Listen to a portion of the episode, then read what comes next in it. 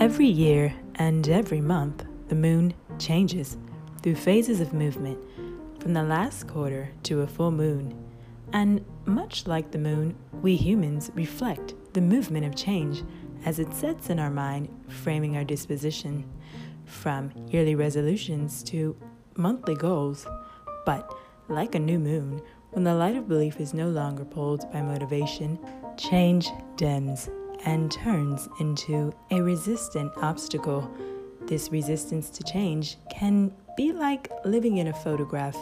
When we style our life with optical traditions, our mind frame sets to past tense notions, controlling our exposure with familiarity, producing motionless imagery conducive to our dim disposition.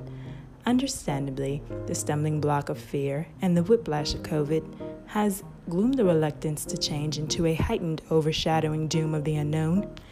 But amazingly, the gloomy exterior of the unknown is a part of discovery, which not only implores an open mind, but it's how we humans evolve. Every time we travel or try something new, our mind transitions through phases of change that we develop from exposure to experience.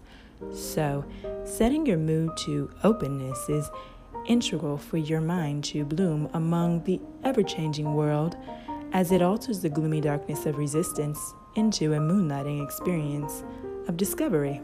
Fellow listeners, whatever pole of change is trending in your life, be it fashion, wellness, politics, the latest technology, travel, faith. As we phase out of 2020 and alter into 2021, set your belief to bloom fearlessly, even among the shadow of COVID. For life is the embodiment of trends that move within the cycle of change.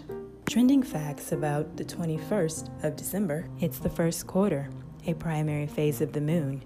It's also winter solstice the shortest day, longest night, and the first day of winter.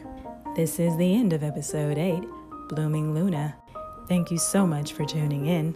I am your host, the Rhythmic Gypsy. Like always, no matter where you land in life, you are always welcome.